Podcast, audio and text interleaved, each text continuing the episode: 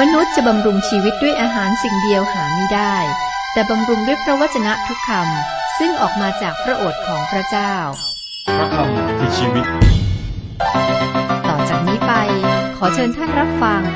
รายการ พระคำพีทางอากาศ เลวีนิติเป็นหนังสือเล่มที่สามเป็นเหตุการณ์ที่อิสราเอลอยู่บนภูเขาอยู่แถวภูเขาซีนาย หลังจากที่อพยพจากการเป็นทาสในอียิปต์ และพระเจ้าก็ได้ให้กฎหมายกับชนชาติอิสราเอล ผ่านทางผู้นำคือโมเสส และก็มีมหาปรุหิตคืออาโรน เราอ่านศึกษามาถึงบทที่ 23 วันนี้ก็จะเริ่มต้นบทที่ 24 ครับ เลวีนิติบทที่ 24 หัวเรื่องหลัก ไฟของคันประทีปขนมปังหน้าพระพัก โทษประหารของคนที่เหยียดยามพระนาม บทนี้ดูเหมือนจะไม่เข้ากับเรื่องที่บอกไปก่อนหน้านี้นะครับ เรื่องที่อยู่ในบทนี้ดูเหมือนว่าไม่เกี่ยวข้องกัน น้ำมันสำหรับประทีปและขนมปังหน้าพระพัก ดูเหมือนไม่เกี่ยวข้องกับเทศกาลอยู่เพลิงและก็ปีสปาโต อย่างไรก็ตามครับนี่เป็นวิธีการที่พระวิญญาณบริสุทธิ์ใช้ในอีก ที่หนึ่ง ในกันดารวิถีบทที่ 8 ข้อ1ถึงข้อ4มีคำสั่งสำหรับไฟของประทีปและก็มีคำบรรยายสั้น ๆ ระหว่างของถวายของประมุขแต่ละเผ่าและการชำระของคนเลวี อิสราเอลมี 12 เผ่า เลวีก็คือเผ่าที่เป็นปุโรหิต ทั้งหมดนี้ต้องทำความเข้าใจ และการทรงนำของพระวิญญาณบริสุทธิ์ เราเรียนบทเรียนจากที่นี่ การฉลองเทศกาลและการถือวันสบาโตและปีเสียงเขาสัตว์ต้องทำตามความเข้าใจจากพระวิญญาณบริสุทธิ์และโดยกำลังและฤทธิ์เดชของพระคริสต์เรื่องนี้สำคัญมากครับ มีภาคปฏิบัติที่ไม่ควรมองข้ามเด็ดขาด ประชาชนต้องจัดเตรียมน้ำมันสำหรับขันประทีปและยอดแป้งสำหรับขนมปังหน้าพระพัก พระเจ้าให้พวกเขามีส่วนในการจัดเตรียมและการนมัสการในพระพราพระองค์ สามารถได้น้ำมันและยอดแป้ง และฝีมือสำหรับโตและขันประทีปโดยการอัศจรรย์ อย่างไรก็ตามกับพระองค์ต้องการให้ประชาชนอิสราเอลเนี่ยมีส่วนร่วมด้วย และนี่เป็นสิ่งที่เราได้บทเรียนนะครับ สิ่งที่เราได้รับจากการศึกษาพระวจนะของพระเจ้า ในทุกคริสตจักร มีวิธีที่จะเข้าไปมีส่วนในงานของพระเจ้า เพียงแต่เปิดตาเปิดใจ ให้กว้างและเราจะเห็นบางสิ่งบางอย่างที่เราทำได้ ผู้ที่รักพระวจนะของพระเจ้าศึกษา และทำความเข้าใจ ควรจะมีส่วน ในการบอกข่าวดีให้กับคนอื่น พระเจ้าตรัสว่าจงเจ้าจงนำน้ำมันและยอดแป้งมา คันประทีปมีความสำคัญ และมองข้ามไม่ได้เด็ดขาด สิ่งนี้จะเป็นภาพที่ถูกต้องและงดงามที่สุดของพระคิดในบรรดาเครื่องใช้ในพระพรา คันประทีปครับเป็นทองคำบริสุทธิ์สร้างขึ้นอย่างงดงาม แล้วก็มีเจ็ดกิ่งของดอกอัลมอนด์แยกจากกิ่งหลัก อาโรนมีหน้าที่ดูแลไฟของคันประทีปเพื่อให้ไฟนั้นติดอยู่เสมอ แต่ผู้เดียว อพยพบทที่ 30 ข้อ 7 ข้อ 8 ประทีปอยู่ในมือของมหาปรุหิตผู้ยิ่งใหญ่ของเราในตอนนี้นะครับ คือองค์พระคริสต์ พระองค์ได้ตรัสว่าพระองค์ทรงเป็นความสว่างของโลกนี้ ก่อนที่พระองค์ทรงจากไปพระองค์บอกคนของพระองค์ว่า พวกเขาต้องเป็นความสว่างของโลก อาจารย์เปาโลก็ใช้ความคิดเดียวกันนี้เมื่อท่านบอกว่า ปรากฏในหมู่พวกเขาดุดดวงสว่างต่างๆ ในโลกนะครับ ปรากฏในหมู่พวกเขาดุดดวงสว่างต่างๆ ในโลก ในพระธรรมวิวรณ์บทที่หนึ่งและบทที่สองครับ องค์พระเยซูคริสต์เป็นมหาปุริต ผู้ยิ่งใหญ่ของผู้เชื่อศรัทธาดำเนินอยู่ท่ามกลางคันบัทิพในตอนนี้ เพื่อดูแลชีวิตของเราให้ส่องสว่าง พระองค์เทน้ำมันเข้าไปนะครับ ก็คือการเติมด้วยพระวิญญาณบริสุทธิ์ตัดใส่ตะเกียงเพื่อให้สว่างขึ้น พระองค์ยกคันปฏิออกเมื่อมันไม่ยอมสว่าง นี่เปรียบเหมือนบาปที่นำไปสู่ความตาย ซึ่งย้อนได้บอกถึงในจดหมายฝากของท่านนะครับ คันประทีปจึงมีความหมาย และก็สำคัญที่เราจะมองข้ามไม่ได้ครับ ดังนั้นการแทรกเรื่องคันประทีปและขนมปังหน้าประพักในตอนนี้จึงเหมาะสม เหตุการณ์ที่สองในหนังสือเลวีนิติที่ปรากฏอยู่ในบทนี้ครับ บุตรชายหญิง อิสราเอลและชายอียิปต์ได้เหยียดยามพระนาม นี่คือเหตุการณ์ที่สองที่อยู่ในบทนี้ เป็นอีกตัวอย่างหนึ่งครับ ของปัญหาและความยากลำบากจากคนต่างชาติซึ่งออกมาจากอียิปต์ร่วมกับคนอิสราเอล พวกเขามีลูกๆที่มีปัญหา พวกเขาเหมือนกับคริสตจักรที่รับใช้พระเจ้า แต่ดำเนินชีวิตตามอย่างโลก โครงสร้างของบทนี้ครับ คือหนึ่งน้ำมันมะกอกเทศสำหรับคันประทีปทองคำข้อหนึ่งถึงสี่สองยอดแป้งสำหรับโต๊ะหน้าประพักข้อห้าถึงเก้า และสามโทษประหารสำหรับบาปของการหมิ่นประมาทพระเจ้าข้อสิบถึงยี่สิบสอง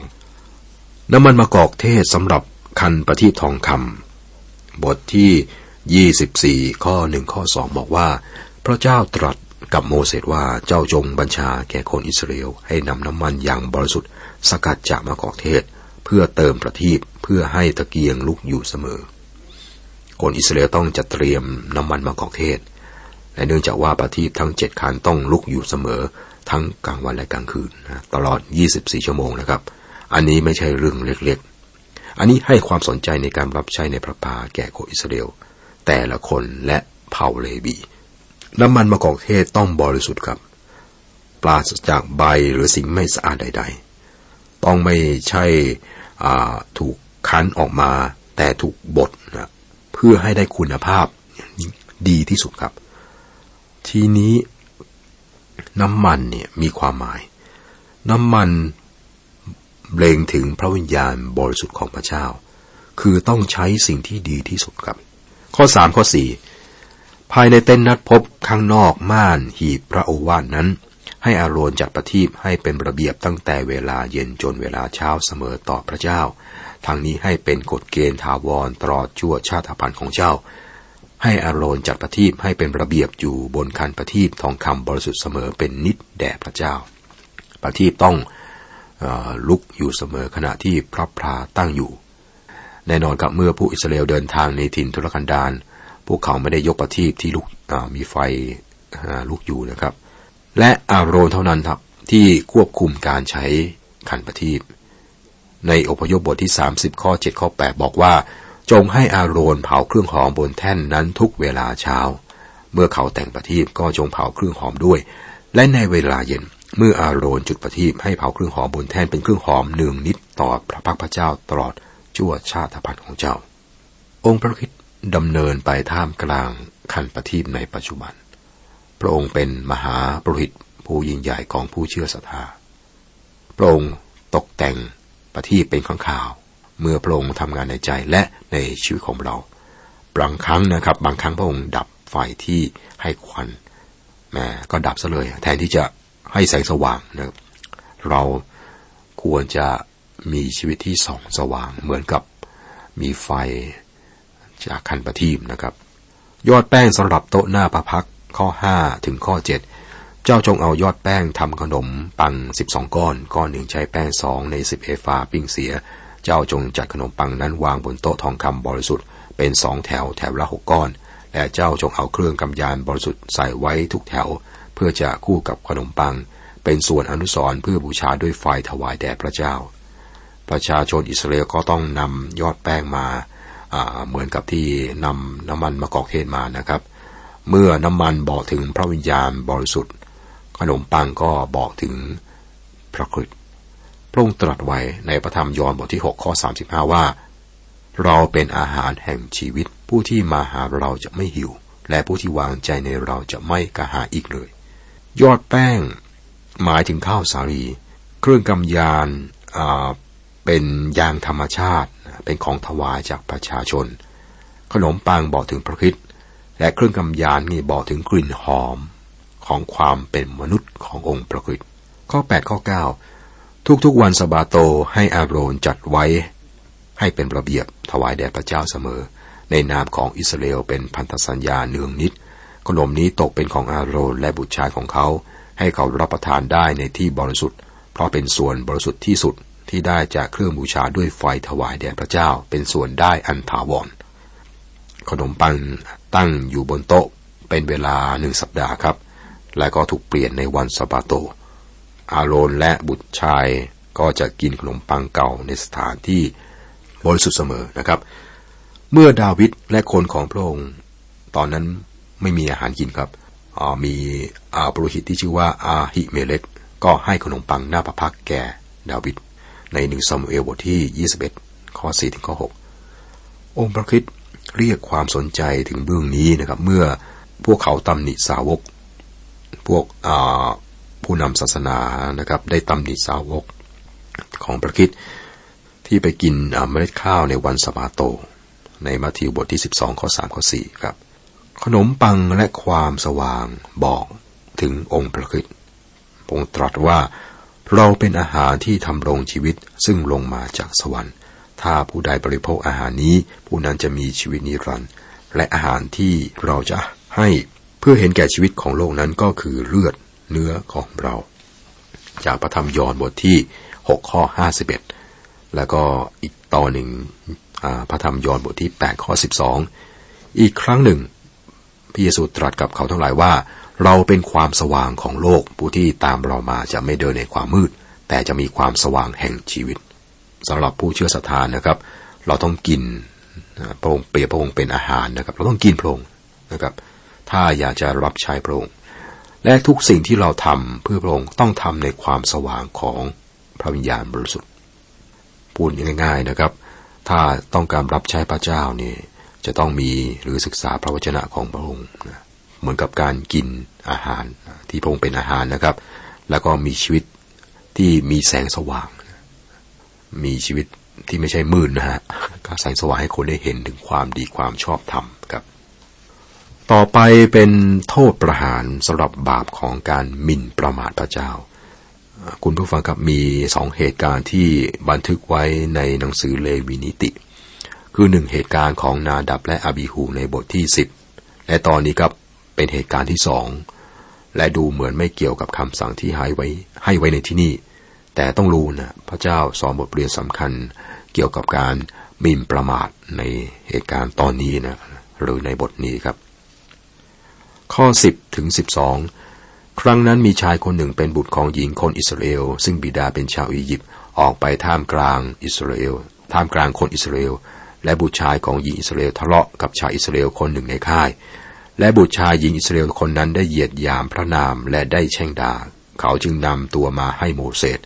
มารดาของเขาชื่อเชโลมิดบุตรสาวของดิปรีคนเผ่าดาน เขาจึง จำชายคนนั้นไว้จนกว่านาพระทัยของพระเจ้าจะเป็นที่กระจ่างต่อเขาทั้งหลาย ชายหนุ่มคนนี้เหยียดยามพระนามของพระเจ้ากับเขาเป็นลูกครึ่ง แม่เป็นคนอิสราเอลเผ่าดาน พ่อเป็นคนอียิปต์นะครับ ตอนที่อิสราเอลอพยพจากการเป็นท่านในอียิปต์นั้น มีคนหลายเชื้อชาติออกออกมาพร้อมกับคนอิสราเอลด้วยนะครับ ในอพยพบทที่ 12 ข้อ 38 ในเหตุการณ์ตอนนี้เราเห็นว่าคนเหล่านี้ก็เริ่มสร้างปัญหาในค่าย พวกเขาบ่นและก็ทะเลาะวิวาทกัน ในกันดารวิธีบทที่ 11 ข้อ 4 คนที่ปะปนมากับเขาทั้งหลายเป็นคนละโมบมาก ทั้งคนอิสราเอลก็ร้องไห้คร่ำครวญอีกว่าผู้ใดจะให้เนื้อเรากิน เรารู้ว่าทำไมเด็กเหล่านี้จึงเป็นเด็กมีปัญหา เมื่อวันที่คนอิสราเอลออกจากอียิปต์และก็ไปในแผ่นดินที่พระเจ้าสัญญาไว้ พ่อชาวอียิปต์ของเขาต้องการอยู่ในอียิปต์ แต่ว่าแม่ซึ่งเป็นคนอิสราเอลต้องการอพยพจากอียิปต์นะครับ เรียกว่าครอบครัวนี้มีปัญหาขัดแย้งกัน แล้วก็แตกแยกกัน และนี่เป็นเหตุผลหนึ่งครับ ที่พระเจ้าบอกกับประชากรของพระองค์ในตอนนั้น และก็บอกกับเราในตอนนี้ ว่าไม่ควรจะแต่งงานกับคนที่มีความเชื่อ มีค่านิยมหรือมีศาสนาที่ต่างกันนะครับ มันไม่เกี่ยวอะไรกับเชื้อชาตินะแต่คนที่เชื่อจะแต่งงาน กับคนที่ไม่เชื่อ ไม่ว่าไม่เกี่ยวกับเชื้อชาติ ไม่เกี่ยวกับผิวสีนะครับ แต่ปัญหาอย่างที่ผมบอกเป็นปัญหาเรื่องอลูกที่เข้ากันไม่ได้ เด็กลูกครึ่งคนนี้มีปัญหา เขาต้องตัดสินใจว่าจะเลือกทางของพ่อหรือทางของแม่ ปัญหาคือว่าไม่ได้มีการตัดสินใจจริง ๆ เขาได้ตัดสินใจตอนแรก แต่แล้วสงสัยในตอนหลัง คนหลายเชื้อชาติหลายชาติเหล่านี้ครับมีคำถามอยู่ตลอดเวลา แล้วก็เป็นการตัดสินใจที่ยากนะที่จะออกจากอียิปต์ตั้งแต่เริ่มแรกนะครับนู้นแล้วตัดสินใจยาก ความคิดของพวกเขาเนี่ยจะกลับไปที่อียิปต์อยู่เสมอนะครับ ทีนี้มันโผล่มาครับเมื่อเกิดความลำบากหรือมีความกดดัน พวกเขาเป็นพวกแรกที่บ่นก่อนเลยครับ กลับมาเป็นบทเรียนสำหรับเรานะครับ มีคนแบบนี้ในบในในโบสถ์ด้วยมีคนที่ไม่ได้รับความรอดในโบสถ์นะหรือเป็นคนที่ เชื่อในพระเจ้าก็แล้วกันนะก็มีทั้งสองประเภทนะครับ ใจหนึ่งก็อยากจะอยู่ในโบสถ์ใจหนึ่งก็อยากจะใช้ชีวิตแบบโลกก็เลยสองจิตสองใจ แล้วก็กลายเป็นคนสร้างปัญหา หรือทำให้เกิดปัญหา คนที่สร้างปัญหามีคำถามและสงสัยว่า คนที่สร้างปัญหาอยู่เรื่อยเนี่ยได้รับความรอดจากพระเจ้าหรือไม่ทำไมคนที่เชื่อศรัทธาที่บังเกิดใหม่แล้วในพระคิด จึงพยายามขัดขวางการประกาศ พระวจนะของพระเจ้า มีคำถามนะครับ พอมาดูที่เด็กลูกครึ่งที่ปรากฏในข้อ 10 ถึง 12 นี้นะครับ เด็กลูกครึ่งคนหนึ่งเนี่ยทะเลาะกับเด็กอีกคนหนึ่ง แล้วเขาเหยียดยามพระเจ้า เขาแช่งด่าพระนามของพระเจ้า คุณผู้ฟังครับ พระนามนั้นศักดิ์สิทธิ์สำหรับคนอิสราเอลศักดิ์สิทธิ์ถึงขนาดว่าห้ามออกพระนาม แม้แต่ออกพระนามก็ไม่ควรศักดิ์สิทธิ์มาก นี่เป็นบทเรียนนะครับ ทุกวันนี้ไม่มีใครแน่ใจว่าจะออกเสียงพระนามของพระเจ้าอย่างไร เป็นเยโฮวาหรือยาเวกันแน่ศักดิ์สิทธิ์มากนะครับ ใครที่ออกพระนามโดยไม่สมควรเนี่ยมีปัญหาแน่ อย่างกรณีของเด็กหนุ่มลูกครึ่งคนนี้ครับ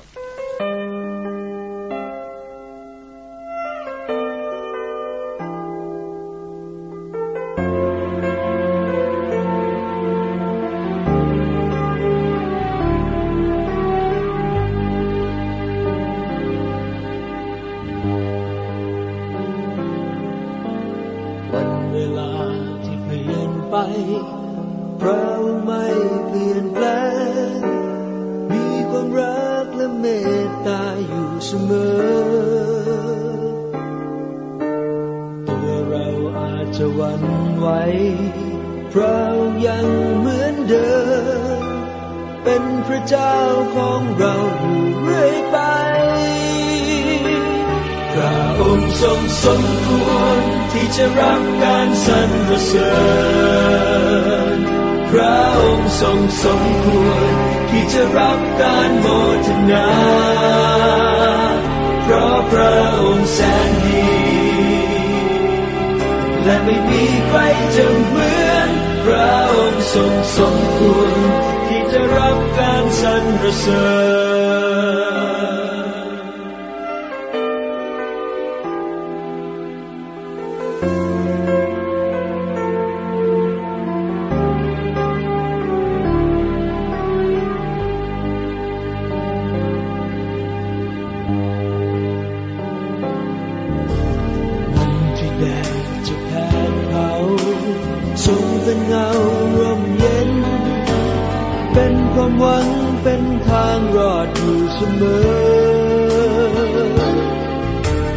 คือวันที่เหน็บหนาวพระองค์อยู่ข้างเรา เป็นพระเจ้าของเราอยู่เรื่อยไป พระองค์ทรงสมควรที่จะรับการสรรเสริญพระองค์ทรงสมควรที่จะรับการโมทนา ราะพระองค์แสนดี และไม่มีใครจะเหมือนพระองค์ทรงสมควรที่จะรับการสรรเสริญ